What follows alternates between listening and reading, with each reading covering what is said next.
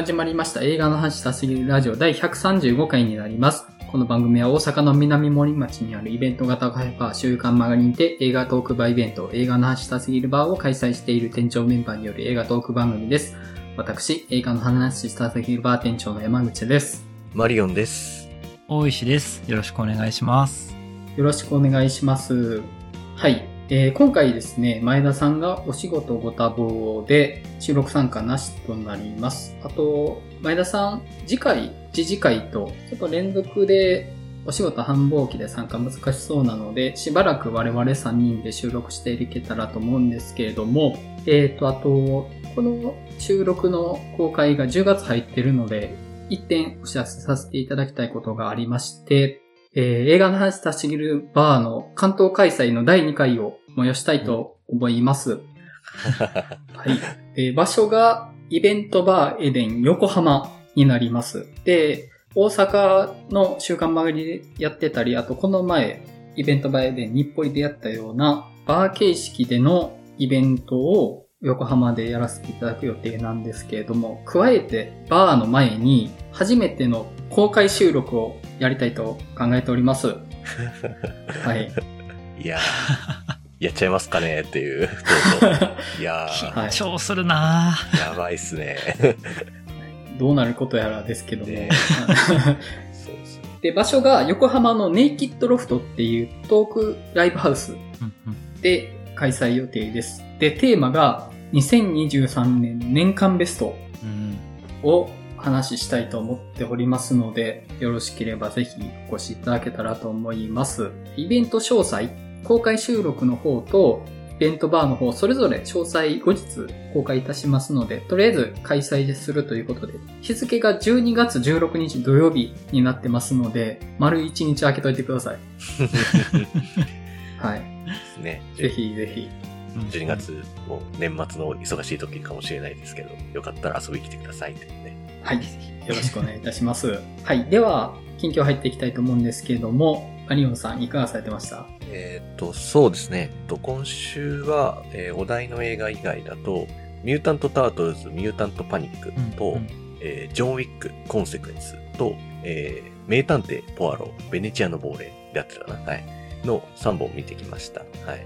えっと、そうですね。この中で一番テンション高いんですけど、3本の中で一番テンションが高いのがジョン・ウィックなんですけど、はいうんうんあのーとんでもなくやべえなっていう。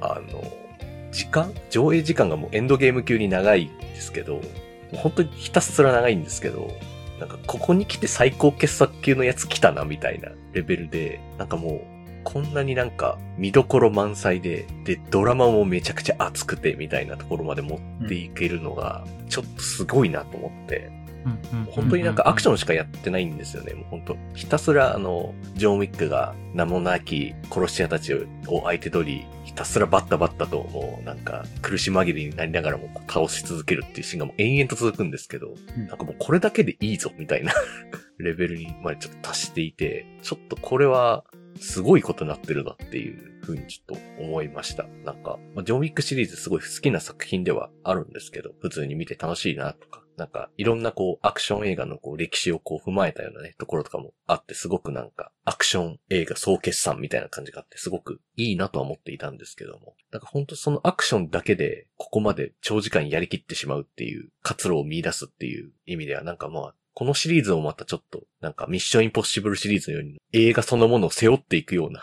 シリーズを自分たちでやろうとしてる感がちょっと今回垣間見えて、ちょっとこれはびっくりしたというか、まさかここまですごいとは思わなかったっていうぐらいちょっとすごかったです。はい。うんうんうんマリオンさんのツイートを見て、そこまでかっていうふうに驚いてたんですけど、僕、ジョン・ウィックシリーズ一作目しか見てなくって、はい。で一作目もまあ、地味にいいなぐらいの印象だったんですよね。はい。で、中盤のバーみたいなところでのシーンはなんか派手だなと思いつつ、ん最後の方はあんまよく覚えてなかったりはしてて。で、2作目3作目も見てなくって、うん僕の中でちょっとあんまりモチベーション高くないシリーズだったんですけど、うんうんうん。え？そこまで？ってなったら、ちょっと今めっちゃ惹かれてるんですよね。まあ、そうですね。なんか、なんでしょう。まあ、一作目普通に好きで、2、3とまあ、まあ、1の方が好きかな、みたいな感じなんですけど、2と3に関しては。まあ、うん1の頃って結構ちょっとドラマパートもちょっとしっかりめにあったようなイメージがあるんですけど、うんあの、うんまあ、ウィレム・デフォー演じるちょっと殺し屋の同志みたいな人が出てきたりとか、なんかそういうちょっとドラマ的な部分、関係性的なところとか結構あるんですけど、今回そのなんか関係性みたいなところ、ドラマ性みたいなところが、すごく今回濃密なんですよね。うん。うん。でそこの、まあその、かつての同志だった、殺し屋仲間だったっていう、まあ、ジョン・ウィックのその仲間だったというか、こう、同志だったっていう登場人物を演じているのがまた、真田広之とドニー・イエンなわけですよ。うん激アツなんですよね、これがっていう。ほんと激アツで。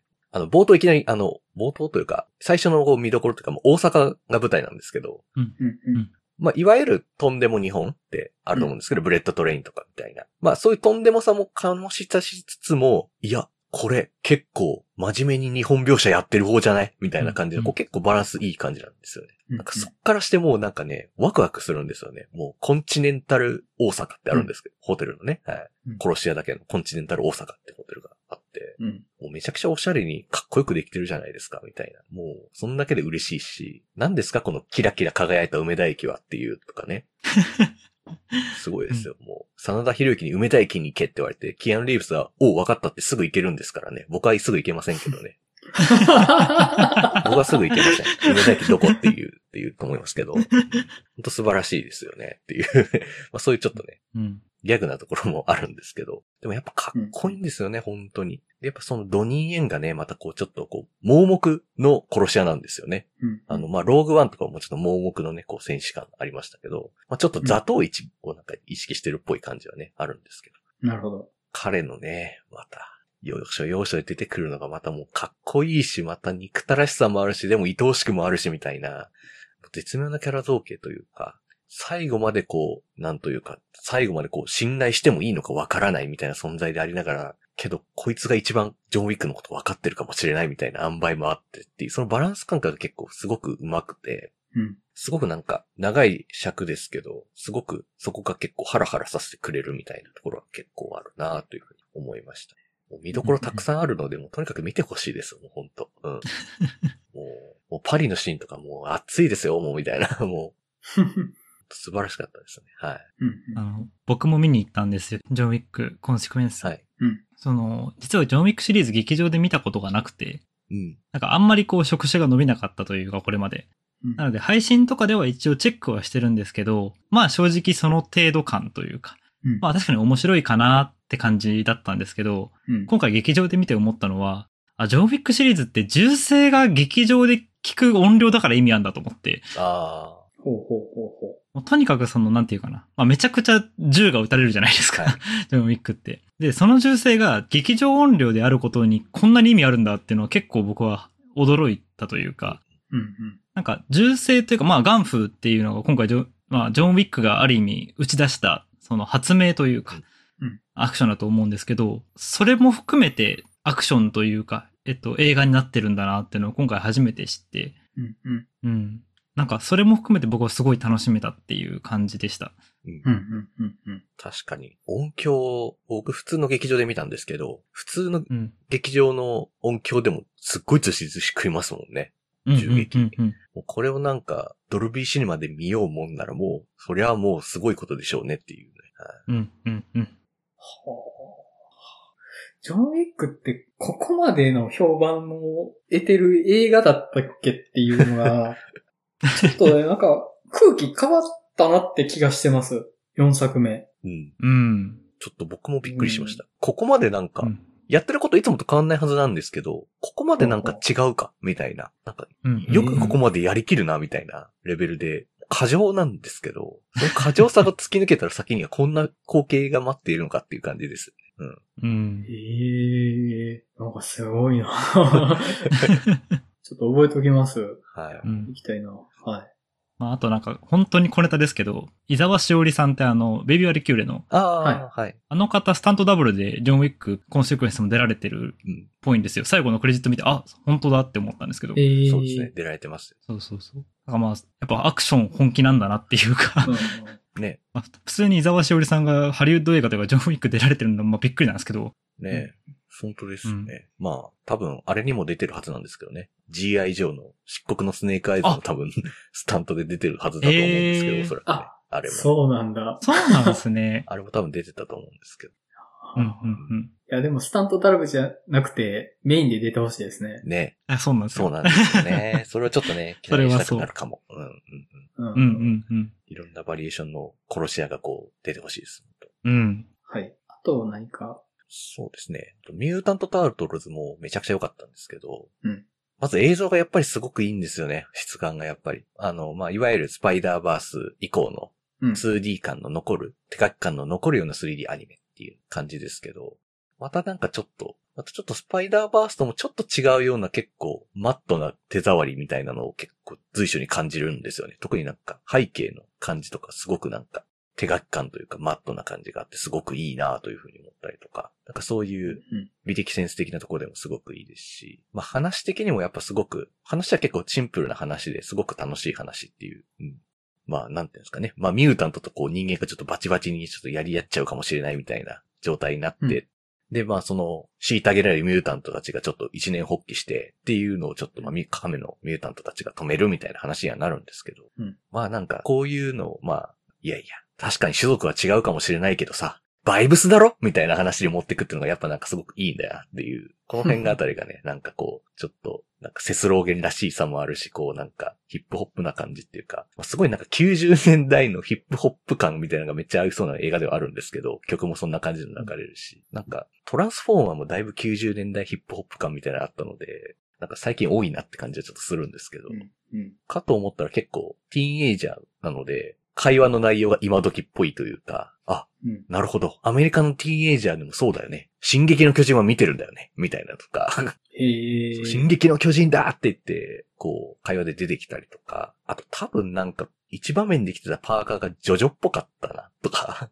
ほうほうほジョジョのタイトルロゴっぽいやつなんか着てたぞ、みたいなとか、ね、いろいろほんと小ネタがたくさんあるみたいな感じになってて、で、やっぱすごいそういうところもなんか、今と昔がこう、いい感じにハイブリッドしたような映画でもあるなというのってすごく良かったですし、うんうん。あと、まあ、監督があの人なんですよね。あの、ミッチェル家とマシンの反乱の人なんですよね。へ確かえ。なのでなう。んか、あ、ネットミームゴロゴロ出てくる感じっていうのはなんか あ、ぽいなとか思いながら、ちょっとそういうところもなんからしいなと思いながら見てて、すごく楽しい映画でしたね、こっちも。はい。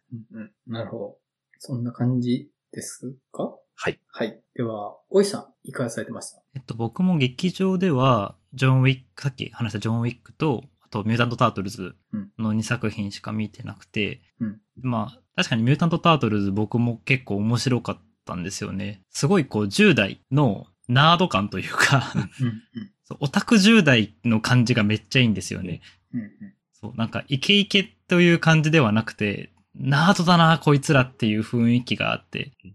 でもなんかしっかりポップカルチャーには精通してる。例えばなんか本当 BTS 歌ってくれよみたいなうん感じとか。やっぱそういう小ネタも含めてなんか10代らしさ、なんか中学生って感じうん。中学生男子って感じがすごい良かったなっていうのが結構感想としてはありますね。うん。うん。で、あの、今週、その、ちょっと前に遊んでた友人がコロナにかかったっていうのもあって、土日は実は家に行って配信とか見てたんですけど、うんでその中で見た作品の中で、あの、フランシス・ハって、ああのあれを見たんですよ。はい。いやー、これがちょっとすごく良くて、うん。うん。まあなんか、話は本当私は最悪みたいな話というか、うん。まあでも、まあ27歳でダンサーの女性、これをまあグレタ・ガウィグが演じてるんですけど、うん。で、まあ、監督のアバンバックなんですが、グレタ・ガウィグが演じる彼女が27歳という年になって、同居している友達から突然、こう、家を追い出されるわけですよね。私あそこ住むことになったからごめんね、っつって。うん。で、うん。そこから本当に自分の人生をいろいろと転々としながらさまよっていくっていう話なんですけど、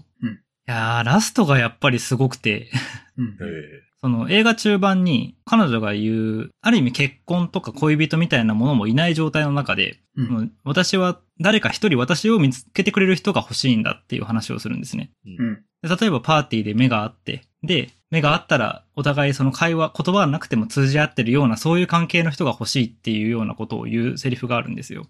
うん。で、ラストにその、その人が現れるんですけど、うんそれが誰かっていうのがもうすごくいいんですよ。へえ。